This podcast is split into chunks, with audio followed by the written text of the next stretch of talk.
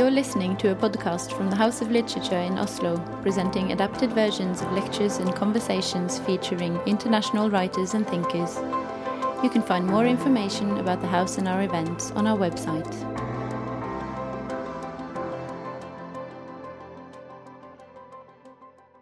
Good evening, everyone. My name is Åshild Lappegard Lahn, and I work with the artistic program here at the House of Literature. And it is my honor to introduce you to our next event with Sofi Oksanen and Edouard Louis, entitled Who is Killing Us? Literature and the Unveiling of Power. And power is a central work to the work of both Oksanen and Louis. Both in their literary work and in their political engagements, they explore power imbalances between minority and majority, between the elites and the working class, between colonizer and colonized, between men and women, between parents and children. How can literature expose power imbalances and power abuses? And what does it mean to be a political writer? Sofi Oksanen is a playwright, an essayist, and the author of a number of critically acclaimed and award winning novels. Her latest novel, Dog Park, is partly set in Ukraine, and she has been a vocal supporter of Ukraine following Russia's invasion. Edouard Louis fuses the personal and the political in his critically acclaimed books.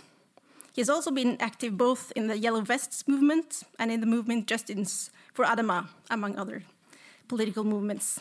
And among his latest publications in Norwegian is a transcript of his conversation with director Ken Loach about politics and art. And to moderate this conversation tonight, we're lucky to have with us Ane Farsethås, writer, critic, and cultural editor of Morgenbladet. So please give them all a warm welcome.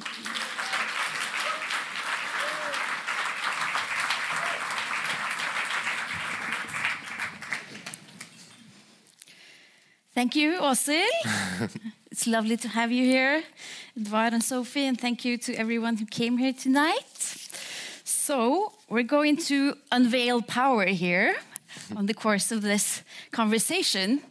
Uh, but before we do that, let's start with the term that Åshild mentioned uh, a political writer. What is it to be a political writer?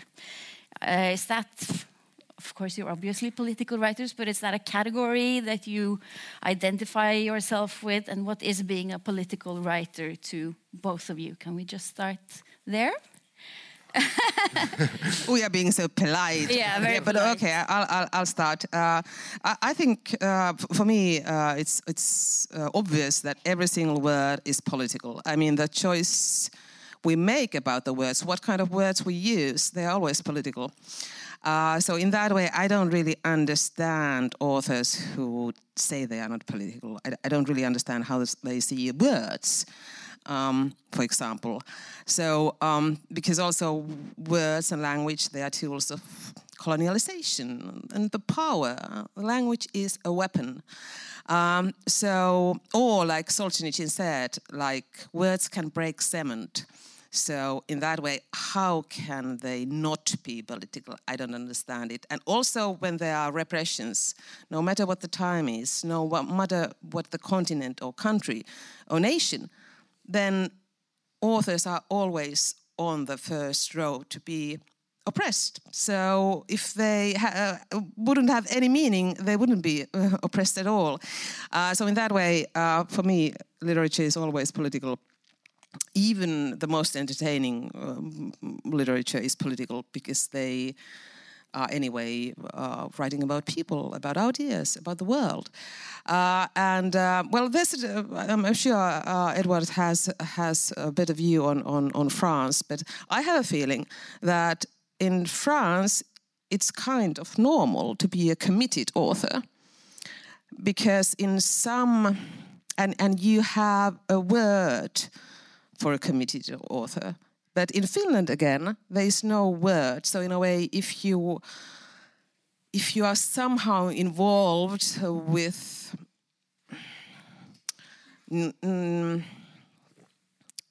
um, if if you are if you are somehow think yourself as, as a political author or um, committed author, then they, we don't we, we need a long sentence to explain ourselves, which is a bit weird. So in that way, I think it is actually easy to talk about being committed author in English or for example in France, because simply the vocabulary and the context is more clear usually for the audience and also for the moderator. Yeah, I can. I, can. I, I don't know how you feel, uh, and I'm sure that you have a lot to say about this. So I'm curious to. to is the French term is it uh, engagé yes. that you're looking for?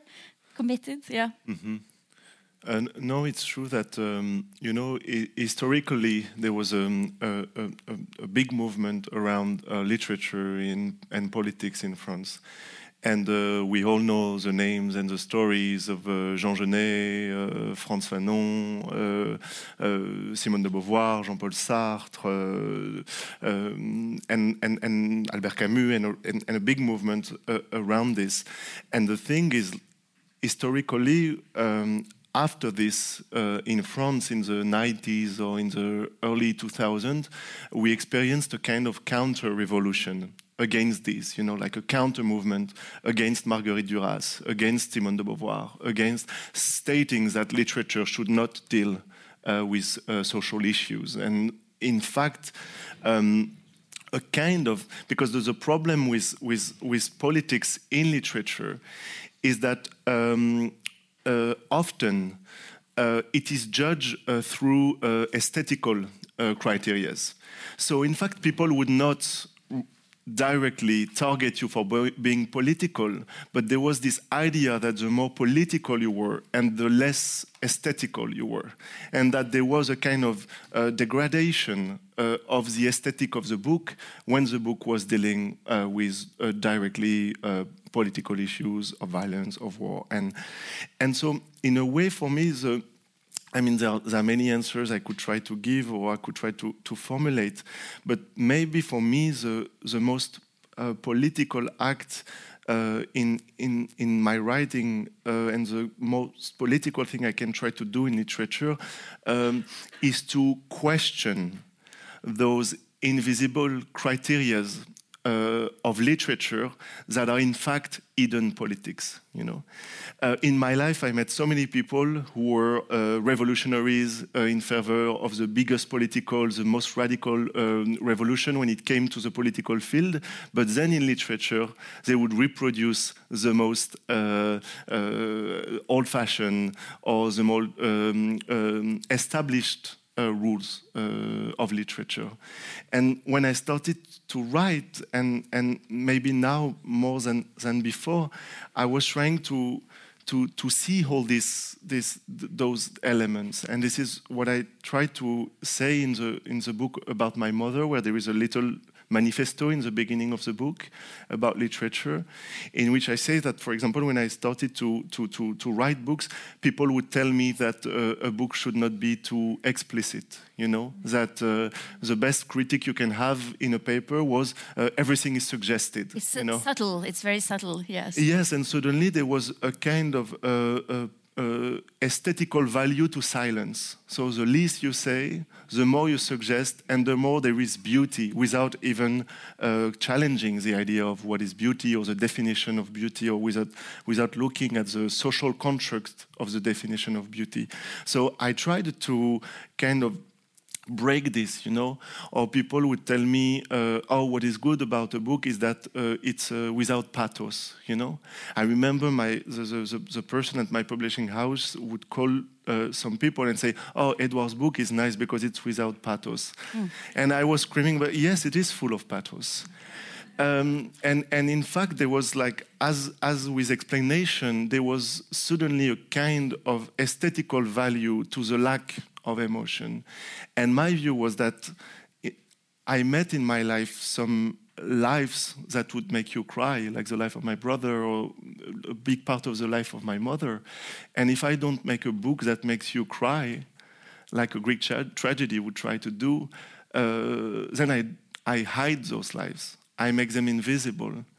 Uh, so so this is maybe a kind of uh, new definition of a political literature that we could give. Not only a literature that uh, is politicized with the outside world and go in the street, but also a literature who would reproduce in literature the same revolutions that we are trying to accomplish uh, with the governments. Uh, An aesthetic revolution then against these ideas of subtlety, of uh, yes, yeah. yes. When you when you look at uh, Greek tragedy, is uh, it's uh, uh full of uh, explanation, it's full of politics, it's full of explicit, it's full of pathos, it's full of tears. So we can also ask ourselves what historically happened to literature for so many people uh, thinking that literature should be everything but it. There is a kind of a, there is a kind of history of the of the robbery from the dominant class to that form. There is, I finish with this, I don't want to talk too much, but there is this very beautiful idea of, of, of Jean-Paul Sartre when one day someone was asking Sartre, uh, why is theater so bourgeois? Um, why is the bourgeoisie going to the theater? What is the dominant class going to the theater? And Sartre was saying, but it's not bourgeois. The bourgeoisie stole it at some point. Because if you look at Greek tragedies, if you look at Shakespearean tragedies, they were popular shows. They were shows where people were going, where like the masses would go, you know? And so it's not the story of a form we are doing, it's the history of a robbery. And what happened in this in this theft, and we cannot say that uh, uh, Shakespeare or Sophocles were not exigent in terms of literature. You know, it's quite the opposite, and still it was something different. So, this is maybe a, a political aspect is to make this history of robbery. Yeah, and I, I would like to comment uh, because I had this exactly the same um, same uh, thoughts in my head when I wrote my novel Baby Jane about panic disorder, and. Um, I, well, I, have written about mental disorders before as well, but to my surprise, even though uh, panic disorder is actually a very common disorder, um, it wasn't that research as I was expecting, uh, but actually, what I what led me to to write about panic disorder as a mental disorder in a normal format was the fact that I understood that there are not that many novels about panic disorder as a mental disorder. There are books about um, that can be uh, interpreted as books about panic disorder, like um, a person can be uh, locked in a room and doesn't ever leave the room. But there is no explanation for that. Uh, so it's considered like symbol for all sorts of things, but not directly about panic disorder as a mental disorder. And that was uh, probably because it is considered maybe banal or something that should be like dealt with understatement technique or maybe on a symbolic level. But then I, I was wondering why? Mm-hmm.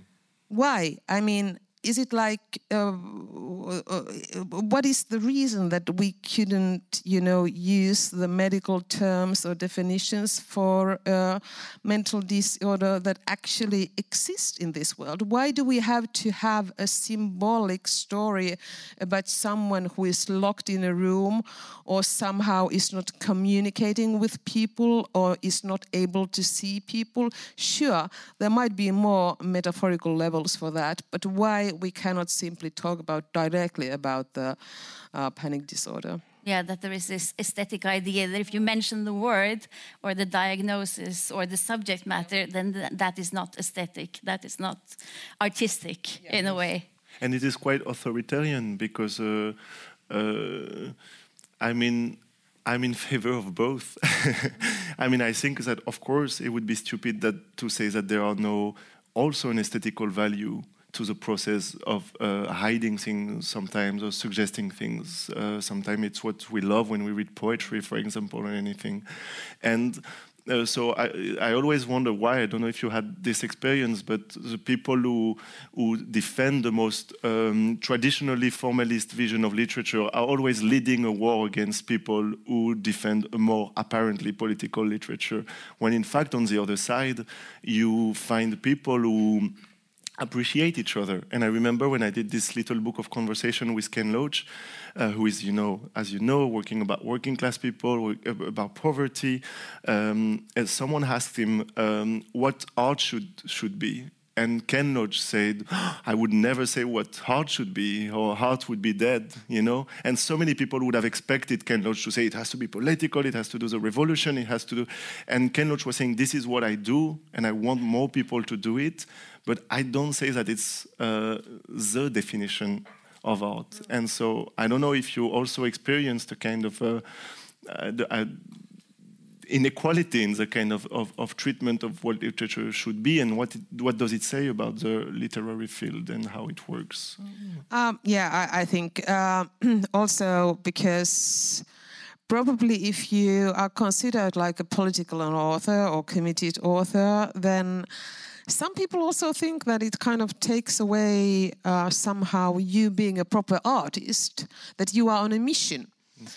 Even though, you know, I don't think authors, you know, ch- choose or the, their subject like that.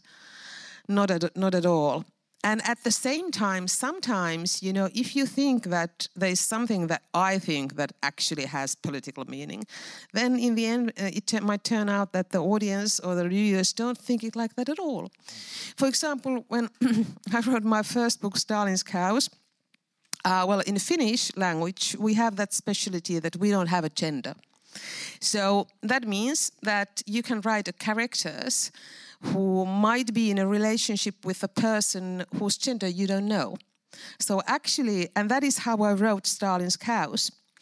So in a way, that reader is actually choosing the gender for the uh, protagonist uh, partners. Mm. And in Finland, nobody noticed that. I mean, I really had paid attention that you know names were gender neutral, that there were no like you know uh, anything that would say that are oh, these male or female. Nobody noticed that. Mm-hmm. And and I was thinking that this is actually this is you know political to write in a way that you know you are actually choosing the gender for the protagonist. That is you know an active uh, reading actually, and nobody noticed that. Nobody noticed it. Nobody no noticed that.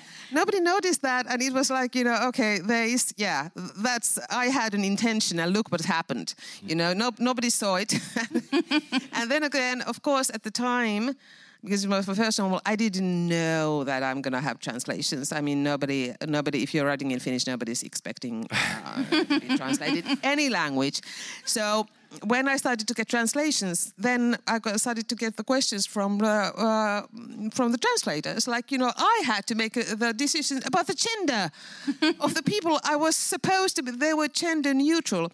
Uh, but, you know, in most languages you have to. And so they are gendered. They are gendered, yes. So um, so then I, then I said, I don't want to make that because my, my intention was not to have the gender. And in the end, then the, in translations, there is a gender because it was considered like this is uh, this is uh, better. So in that way, this is how you know my my I, I did have an intention, and look what happens to authors' intentions. You know, it, it always doesn't turn out in a way that you are expecting. But is there anything about literature and power? Is there anything in specific that literature can do to unveil power that is more difficult in other art forms or other expressions? Why is literature a good vehicle to look at power in society? Or is it? yeah. um, yes, I, I, I, often have the impression that literature is doing what the political field uh, should do, but is not doing. Um, and uh, in a way, um, for me, politics, the political field in the most restrained uh, definition, um, was always um, a place of, uh, of, of, judgment, of punishment, of uh, um, responsibilization. Whereas the literary field is for me the, like there is nothing more opposite to a court than a book of literature, a good book of literature, in which you understand that any characters, any acts, any act that someone is performing is linked to a bigger history, uh, is linked to social structures, is linked to situation. And in fact, literature is for me providing a kind of uh, art of causes that provides the causes for a character. Even when you when you read Proust and you have like those awful characters. Some, some of them are homophobic or anti-Semitic, and and then Proust built this whole world and this whole society in which you understand the misery of each one and the shame of each one and the milieu where they come from and how it affects the way they, they talk. And um, this is what literature. Uh, uh, for me should do and is doing more uh, specifically. It's just this uh, suspension uh, from the from the idea of uh, yes, from the idea of, of of of judgment, at least towards the people who suffer. You know, like there is a big tradition of understanding. If you read uh, uh, uh, William Faulkner, Light in August, you have someone killing someone else in the beginning of the book, and then Faulkner builds a whole history of Joe Christmas, this, this character. And um, this is not what is going on in the political field where um, in the opposite we are always condemning the, the, the, the, the dominated and we always forgive the dominant. So, in terms of unveiling of power, how can literature do the opposite? Because uh, just one funny anecdote, the thing is, and but not that funny because it says a lot of things. When I published uh, "Is the End of Eddy" or "History of Violence," dealing with homophobia or racism in the working class of my childhood, and I was saying I wrote those books to understand because for me this is the meaning of literature to create the causes, to recreate the causes, and to understand.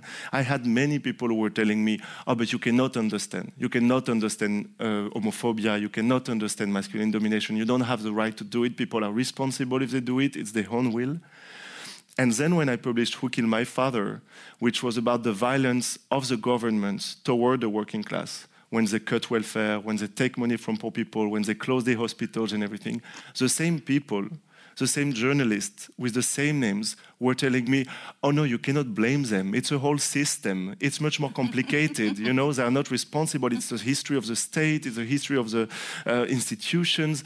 And then I realized there was a kind of um, unequal uh, uh, distribution of sociological understanding, and that the dominant were using literature to understand the dominant, uh, but never the dominated, and that the dominated were always responsible and the dominant were never responsible. So, how can we use literature in, in order to kind of break that and turn that away? Uh, it is I think. Yes, because in Who Killed My Father, you kind of put the politicians on trial. Mm -hmm. Yes, because they they are always being uh, excused. Like there is this kind of uh, uh, lie uh, haunting the political field, which pretends that the more power you have, the less power you have. But it is not true. This is this this speech, this idea, this notion that is circulating everywhere, even in TV shows, in like is is a way of is a technology in order to make power function as it, as it is functioning. And literature can subvert this, I guess. Um, def definitely. Um, I, I, don't know what is the most common phrase for French politi uh, politicians to to uh, to um, be excused. In in Finland, they say always that oh we didn't know. we didn't know, uh, or that everybody else was thinking in the same way. Mm, not necessarily. Those are the most common uh, phrases um, phrases for, for Finnish politicians. I, I think my um, very strong belief in in uh, in literature's um, revolutionary uh, importance comes also because I'm, I'm, Estonian from my mother's side. Um, and when you think about why actually all Baltic states uh, survived uh, double occupations, then it was definitely through their culture and through their language.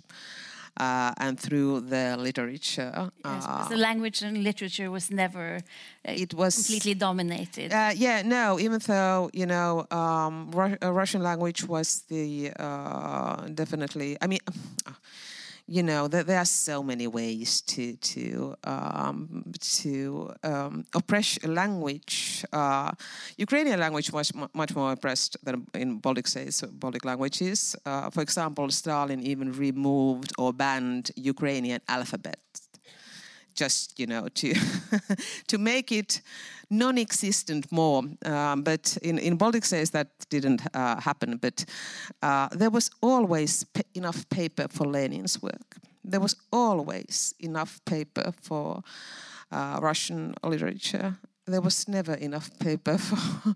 so in that way, you know, it was actually you had to. Um, you had really to fight to get the Estonian uh, popular copies. You had to fight for them. You had to use your connections. Uh, you really had to uh, to. Uh, it, it wasn't that easy. If there was a popular uh, Estonian a book in Estonian, you really you really need to need to work to get that. Um, so in in that way, and also, for example uh, um, extremely popular. Um, the, of course, because everything was censored, so in that way you couldn't write directly. So in that way, Estonians learned to write between the lines, and because censors are never very clever people, uh, not very able to read between the lines. So sometimes, surprisingly, you know, strong uh, messages got through. Of course, when we think about from today's point of view, then we might not even think that they are revolutionary texts. But, but you know, at the time when people had the ability to read between the lines and what it meant, then they were actually revolutionary, and that kept also alive the spirit uh, spirit to to uh, long for freedom and long for the for the regaining the independency I mean that was that that's something that kept it alive. So in that way. Um, I mean, if you think about the history of, of, of, all these countries, then it's it's a wonder that that the languages still exist actually, because there's always been someone, there's been always been a dominant culture uh, and a dominant literature and and so on. But still, these languages exist because they've had a strong literary tradition. Yeah. So, Who Kills Us is the headline for this uh, event. And I was perhaps thinking also, how do they kill us? Uh, reading all of your books, uh, I think both of you magnificently in so many crucial, crucial, ways shows in your writing that you don't need a gun to kill someone, uh, that there are so many other ways to kill someone. Uh, and for example, in The Purge, uh, your novel, Sofi, we see the way that rape and sexual violence is used in war and how it divides people against each other. Uh, the main character there, when she is a victim of, of rape, she does not want to look other rape victims in the eyes. So people are divided against each other. Instead of standing together, the victims are divided. And in your work, of course, you write about sexual violence violence as well, Edouard. But you also write about how you know uh, the poor people then fight with the ones who have perhaps a little bit more instead of fighting power over there. Mm. Um, is this something that's important to both of you, showing this? How, how power structures also divide uh, people? Mm. Uh, yes, defi definitely. I think um,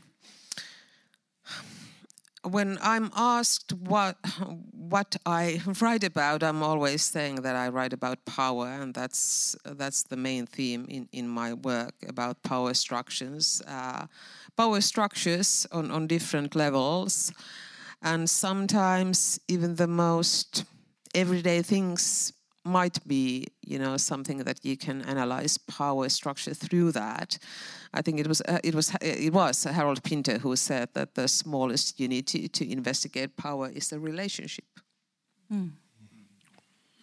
No, it's true. I mean, it's also what I what I love uh, in the book of Sofi, uh, L'Élevage de Staline or, or Purge that you were mentioning is that um, those people are are suffering from extreme form of violence, uh, political violence, structural violence.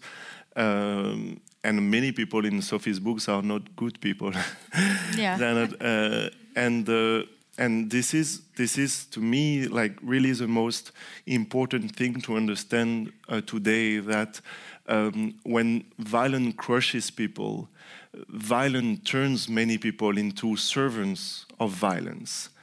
And that's why, I, in the, this lecture about my brother, I was criticizing this new mainstream language of politics, which is articulated to love and to sentiments, saying uh, people are beautiful, women are beautiful, gay people are fabulous, um, which prevents you from understanding that people who suffer from this violence will, in many occasions, reconduct it.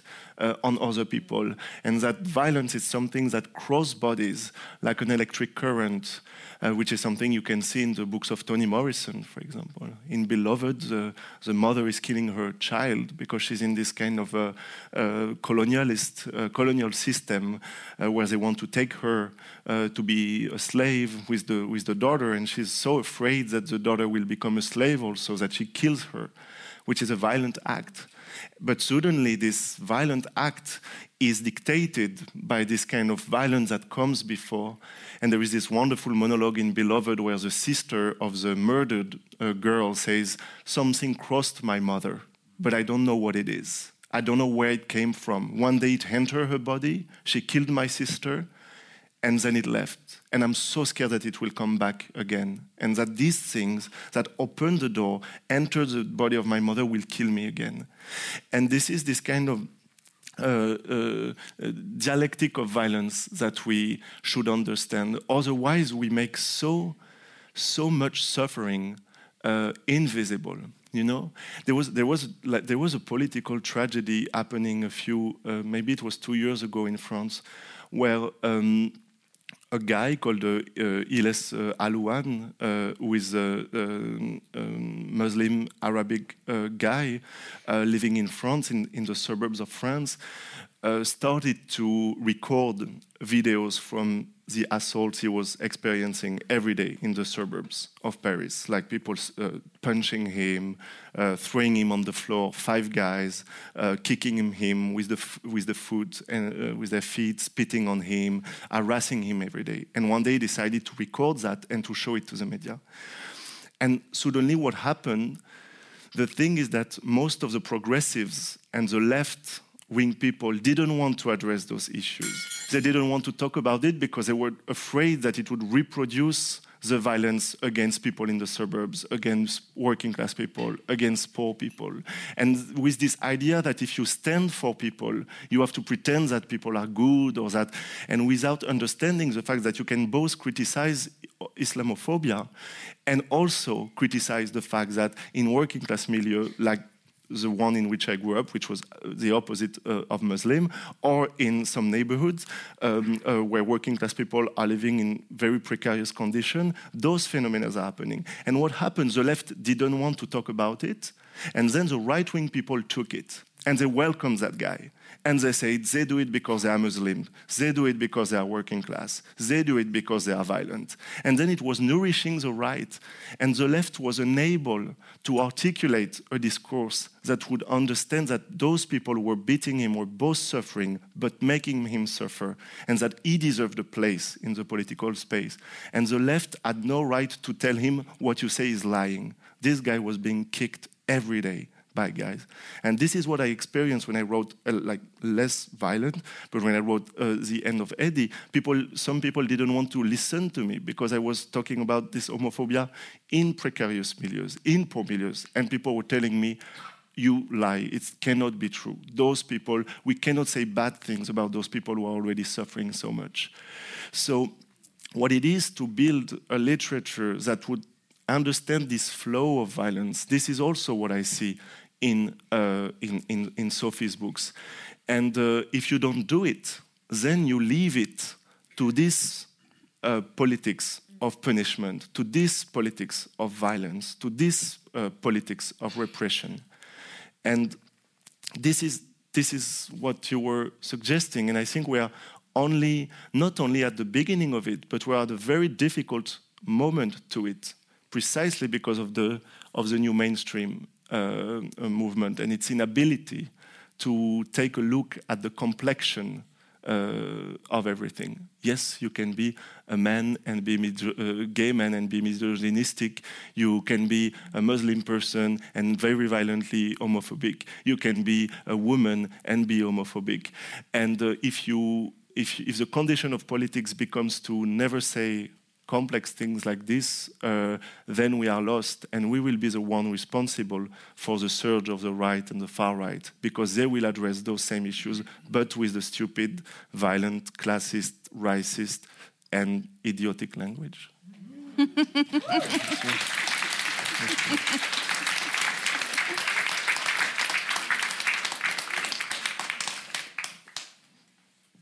Sofi, do we need to separate love and politics, as uh, says? Edouard is very much. Um, uh, I'm I'm 100 percent uh, with him, um, and um, what also uh, what what I think is that the, what makes the literature a great place is to explore the world and and give words to to many things is is that you can have complex characters. Um, and um, and also I, for me personally it's also an important way to try to understand people who are very much different from myself. Because um, um for, for example um, well, I, have always, before I said that I, I, never want to write a novel about a writer because it's it's so lazy. that It sounds like you don't want to do your research. You're just writing about something you know. Uh, but then, in When the Doves Disappeared, I wrote about um, a so-called historian or, or a so-called uh, author who is writing history books according to the recommendations of KGB. So he's using his writing as, as a tool for the uh, security organs. And, uh, and that was kind of important work for me because it, it would I, I wanted to in a way understand I, I have no idea what kind of author I'd be if I not live in a democracy what kind of it of course it would be lovely to say that of course i would be the resistant one. Of course i would be the dissident. But how can i know actually? Mm. how can i know? I can i don't know that. I would love to think myself my uh, image of myself is that definitely i would be that dissident you know ready to go to the prison. yes of course i would be that person and and that's what you know quite often when people think about for example Hitler's Germany then then of course you you see yourself as a person who is opposing the regime. But the fact is most people are not like that unfortunately. I mean now when we think about Russia then actually we should have supported the opposition decades ago. West didn't do that and now we are in the in this situation. So in a way that um, it is uh, it is important to understand the um, um, for me personally, this is my personal, uh, as I was saying, that uh, author's intentions that just you know nobody notices. But for me, it's also important that literature is an important tool to try to investigate uh, what kind of humans human beings are yeah, and obviously in your novels, uh, many of your protagonists are not heroes. Or... No, no, no, no. Heroes are. I, I leave them for Hollywood. yeah, and as you said, this is not just about what kind of a person you are, because that that would suggests that there are certain types of persons in the world, but as your books so brilliantly show, uh, there are reasons why people do things. In Purge, uh, Aliide, how many choices does she have? Uh, she gives up her sister and her niece, uh, but she does that because she feels she doesn't have all that many options to live within the oppressive society that she lives in. And and also in in literature we can have characters who like in your in your work you have characters who are you know they are bullied and, and tormented and, and uh, meet violence at home, and yet at the same time they love their parents. Which is this is very important to have that kind of characters in literature because actually there are also many people who are in that kind of situation, and that is that's not something that you know, people are telling in interviews that okay, my husband is beating me, but I'm staying uh, with him. I mean, that is not that is not the heroic survival story. Nobody is saying that, and and that, uh, or that nobody is saying that um, I uh, love my father, but I mean he uh, used to beat me like every other day. I mean, that's not the story you tell at Father's Day interview, simply. and yet, at the, at the same time, that is the situation where many people are actually living. So, in that way, I think literature can also. Um, or it's not considered like you know politically correct to say that aloud. It is then you'll get say, why didn't you leave? You know, even though things are much more compl- complicated than that. So literature can also offer identity stories to, uh, to, to, to readers, but also to, uh, to those who are not personally involved to, to, to this kind of situations, but in a way to help them to understand that, the, in a way, try to understand the situation people are actually living. Yeah, and your latest novel in Norwegian, at least, is uh, Dog Park. Uh, the, the, it starts with uh, two women, uh, two Ukrainian women, sitting, sitting in a park in Helsinki, and they are looking at uh, a family, very happy family there.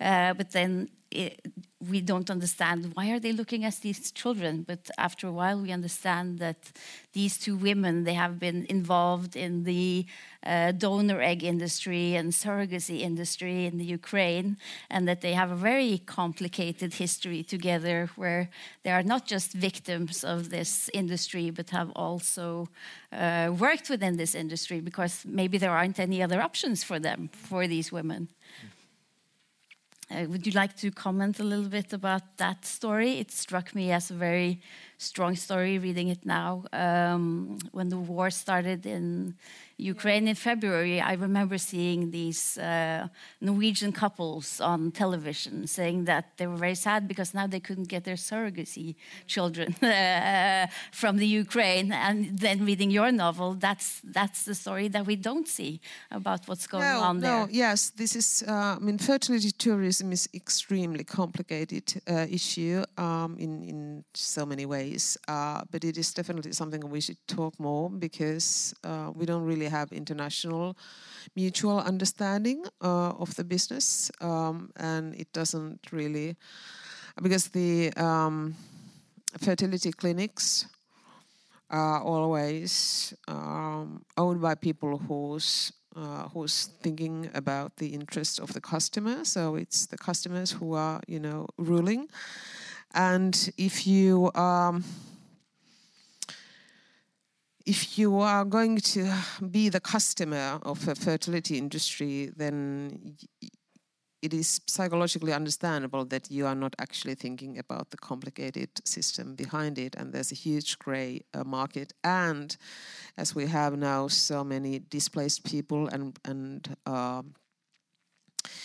and uh, refugees uh, from Ukraine, then I can imagine that you know those displaced people and uh, and uh, refugees they are definitely at the risk of not only becoming the victims of, of uh, human trade in general, but also uh, it might be for them um, um, a one way of getting you know money to survive simply because I mean the reason why fertility business in Ukraine was before war a huge thing. And I can imagine that those businessmen who are having this luxury in business I mean they don't stop. They probably are just you know uh, active now outside uh, Ukraine uh, and the donors and surrogate mothers travel because there's a traveling program as well. So why it's so big is that it is uh, definitely the cheapest place to get a white baby Exactly. And you show this very well in your book, where you also show that uh, the, the, story that's sold to the customers is so important because the story being sold cannot be of these bodies being excavated for eggs, which is what's happening there. They're selling their eggs, but they have to have a, a positive story, a positive spin. I'd like to do this because my cousin is infertile and I like, I'd love to help people other places. Yeah, yeah, yeah. It has to be uh, framed in, in a way that is uh, appealing to uh, a Western customer. And it was actually, uh, I, was, I was sometimes very surprised about how the stories were framed because.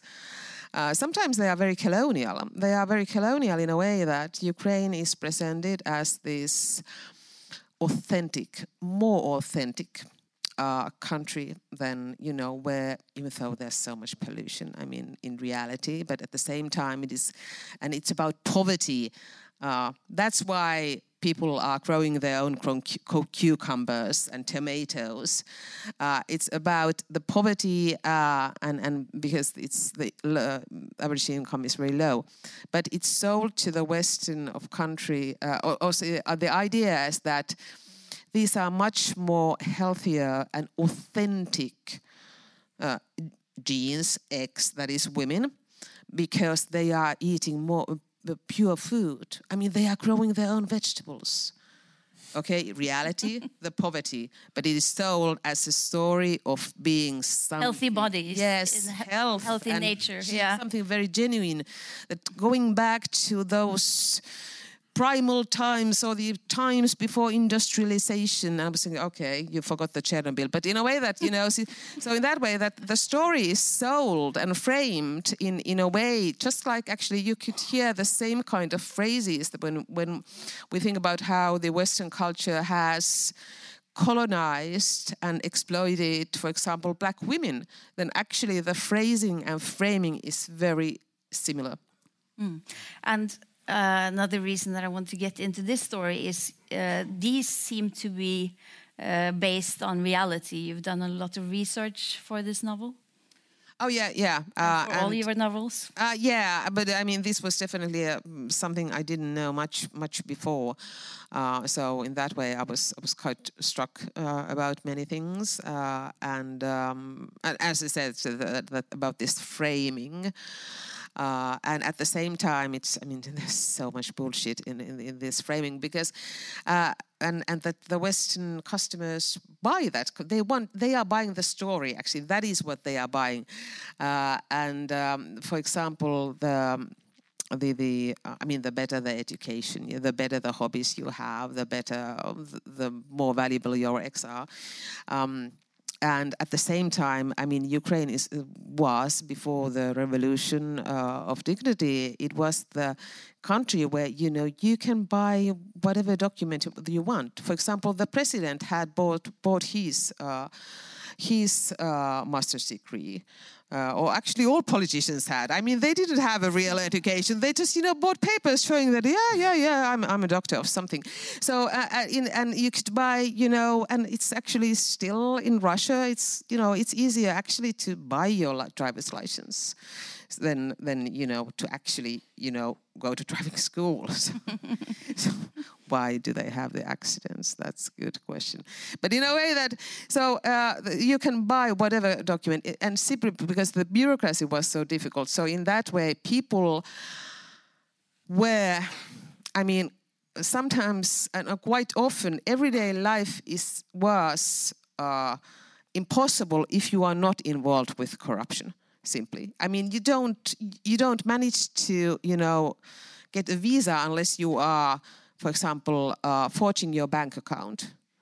Simply, for example, I mean, it's not, uh, which sounds insane, but I mean that was also part of the business because the uh, all the forged documents are, you know, it's a business for some livelihood for somebody. So anyway, so you can actually buy on paper the life you want or you want to sell, and at the same time, these Western customers are buying the story of the genuine, yeah. genuine, uh, no, authentic life with the, a beautiful background. Yeah. Yeah, and so the the people in your novel are victims, uh, and but also not heroes. No, because they are involved with the business. With the so- whole uh, business side and the corruption side. But what I also wanted to talk about a little bit is materials, the materials that you use. We've understood now that both of you, you know, you describe how power uh, divides instead of unifying and how it works on the body. But you have very different approaches. Sofi, you write fiction and you use a lot of research, uh, political, historical research. And Edouard, you, of course, you use literature, sociology, theory, but the materials are from your own experiences and from your family primarily. Uh, why did you choose that? And do you think you could have made other choices? Uh, No, I, I think that um, um, memory is my field of research, um, and it's where I, I, I take things. Um, I don't I don't really have the impression that um, I am free. I mean, I don't wake up thinking, "Oh, I will write autobiography or I will write fiction."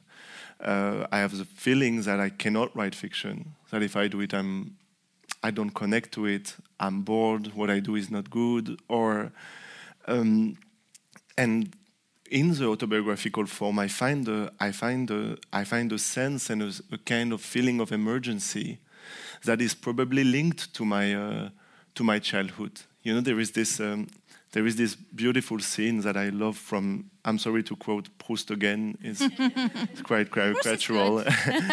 uh, I think it was his the birthday of uh, uh, like a few days ago. Uh, um, so. Uh, the, the, there, there, there is one there is one thing in there is one scene I think uh, in uh, in the in the second volume of, of La Recherche where uh, the narrator of, of Marcel Proust uh, is reading is reading a book and um, the, the, the, the maid, the, the cleaning woman, the, the person who is there to take care of them, Françoise, um, who is a very working class woman, she's there and she takes care of the rich family. And she asks the narrator um, if the book he's reading uh, is based on a true story or not. And when Françoise says that to the narrator, uh, the narrator, who is like so privileged and so bourgeois, despises Françoise so much. And he says, you know, she ca- cannot understand the power of imagination and of creation, and she's just so attached to reality, and therefore she's inferior. And I'm when I read that scene, I felt on the side of Françoise, not on the side of the of, of the narrator, as if I was in a way writing a literature from for cleaning women. But I prefer to write for cleaning women than for the bourgeoisie.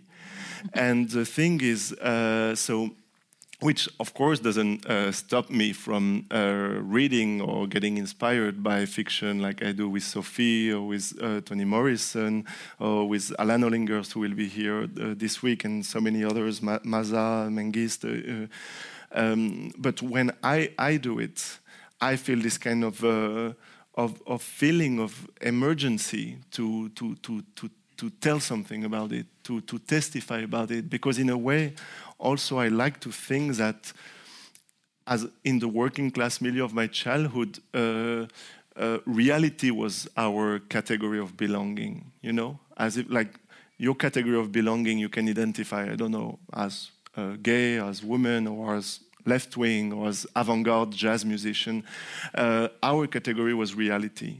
This was our life. Like, am I going to eat tonight? Am I going to pay for my rent tomorrow? We were like stuck in the present and stuck in reality. And in a way, I think there is a link between this and this question of Françoise in Proust asking the narrator, is it true?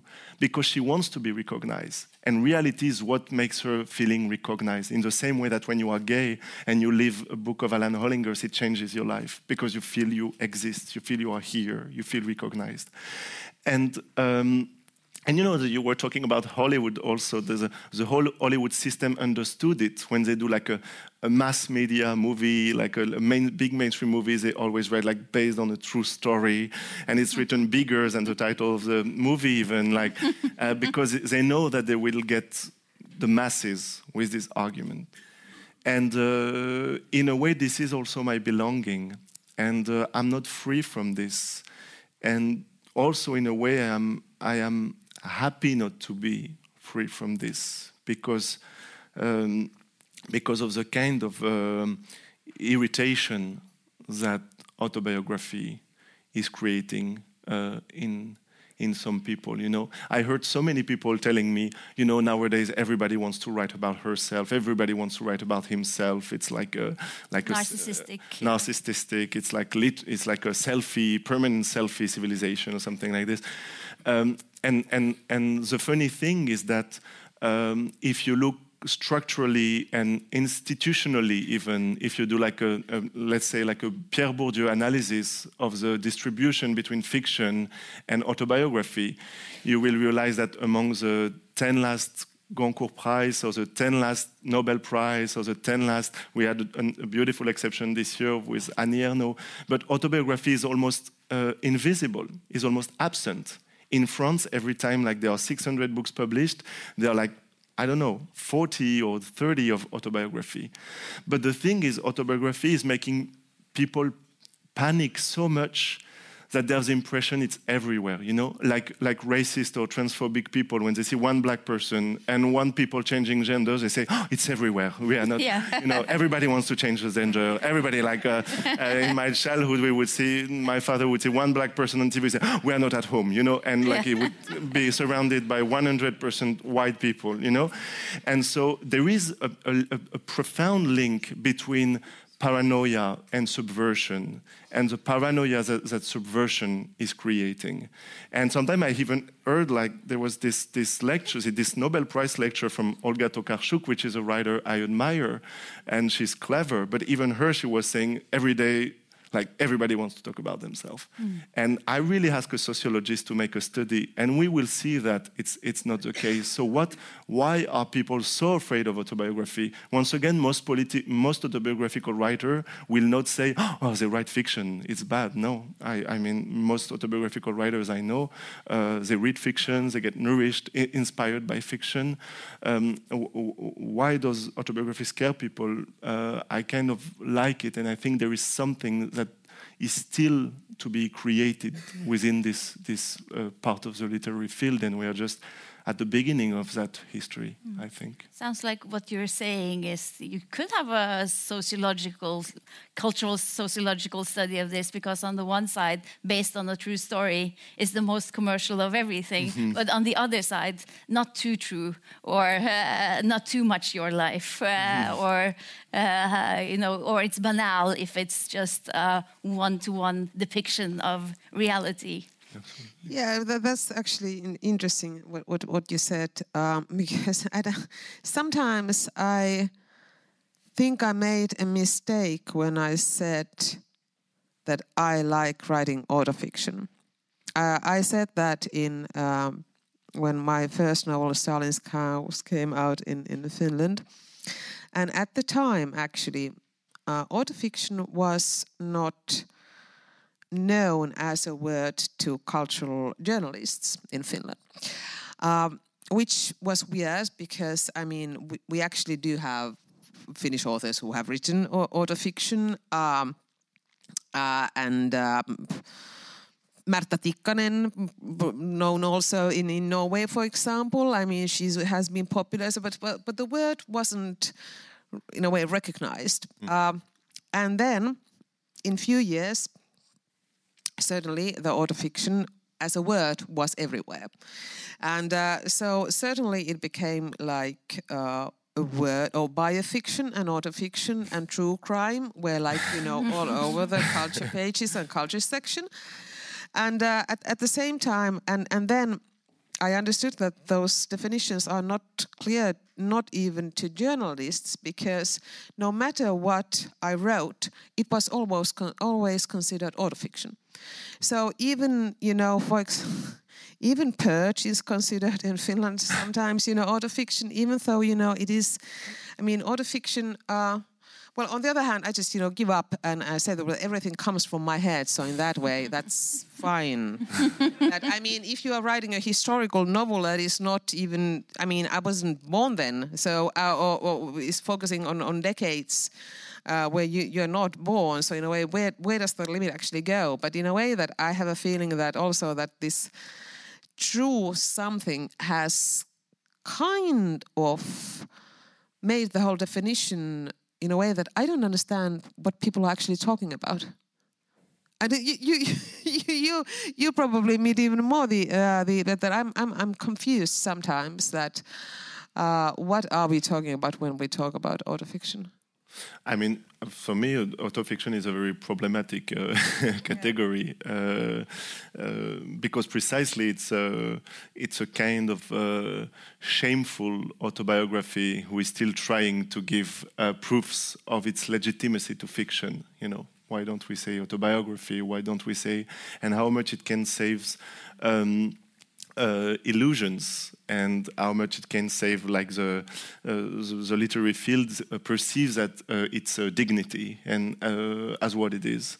So th there is there is in the in the autobiographical process and how how political it can be, a kind of, of, of, break free from the, from the idea of autofiction, which was even at some point in France a kind of new fashion and a new, uh, a new idea that what people should do. So this kind of, um, yeah, because, you know, uh, what I, the, the thing is, uh, when, I, when I talk about my books, I have so many people asking me, or I would rather say begging me. Uh, but there is a little bit of fiction, right? right yeah. There are some things that you made, yeah. right? Isn't there? And isn't there, you know? As if it was uh, uh, it was like a, a, life jacket to help them not being confronted to what they are reading, you know. So if people make up stories, that's beautiful. That's called fiction, and we read it and if I decide to don't make up sto uh, stories, why should I say that I make up stories if it's not true? There is a kind of uh, the, uh, the, there is a kind of idea of, uh, of, of the fictions that can also be a political tool and a political uh, technology that some people use in order to never be confronted to what they are uh, being confronted to. You know, because then you can say it's just a novel. Yeah, all this idea, or all this idea of all, all this idea of subjectivity, you know, it's also one of the old ideas of literature, the idea that literature is about uh, subjective, is about one view, is about one, and then you can deal with anything, with war crime, with rape, with homophobia, with, and people will say, oh, it's a perception of the character, it's a perception of the narrator. Exactly. And so I, I wonder how many, uh, like, yes, tools of cowardice uh, the old-fashioned ideology of the literary field carries with itself, and how much we can subvert it uh, with the idea of autobiography, with the idea of objectivity, which can go along with fiction. Emile Zola was saying that he was doing uh, objective uh, literature. It's a term that he was using. Um, uh, and how can we, can we use that in order to deconstruct everything that the literature uh, doesn't allow us. And, and this is what uh, autobiography uh, in, is, is doing in my sense. And this is um, against this idea of autofiction. Frankly, I prefer fiction than autofiction. Autofiction sounds awful to me. It's like uh, someone who say I'm neither left wing nor right wing. You know, uh, it's just in the middle of, of nowhere. And um, the radicality that uh, autobiography is providing is uh, is about something else. And this is really more uh, clearly a persecuted form because we always ask autobiographical writers, when are you going to write fiction? We never ask a fiction writer, wh wh when are you going to write autobiography? autobiography. uh, unless we want the little gossips and everything, but not in general. And so there is like an invisible hierarchy of what is, uh, what is um, superior and what is inferior. And we are just at the beginning of the history of autobiography, I think. I think that's a good way to end it because I see that we have used our hour. Uh, you've taken off the life jacket of literature, then, um, and I can't believe uh, that people would call your novels autofiction. Uh, that sounds really strange, uh, and that these journalists need to read up a little bit. but thank, thank you so much, Sofi and Edouard. Thank you. Thank you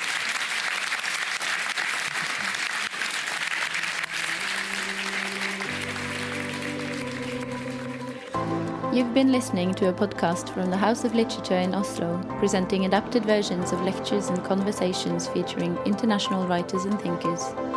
You can find more episodes and subscribe to our podcast on iTunes, SoundCloud, and our website. The music is by Apotek.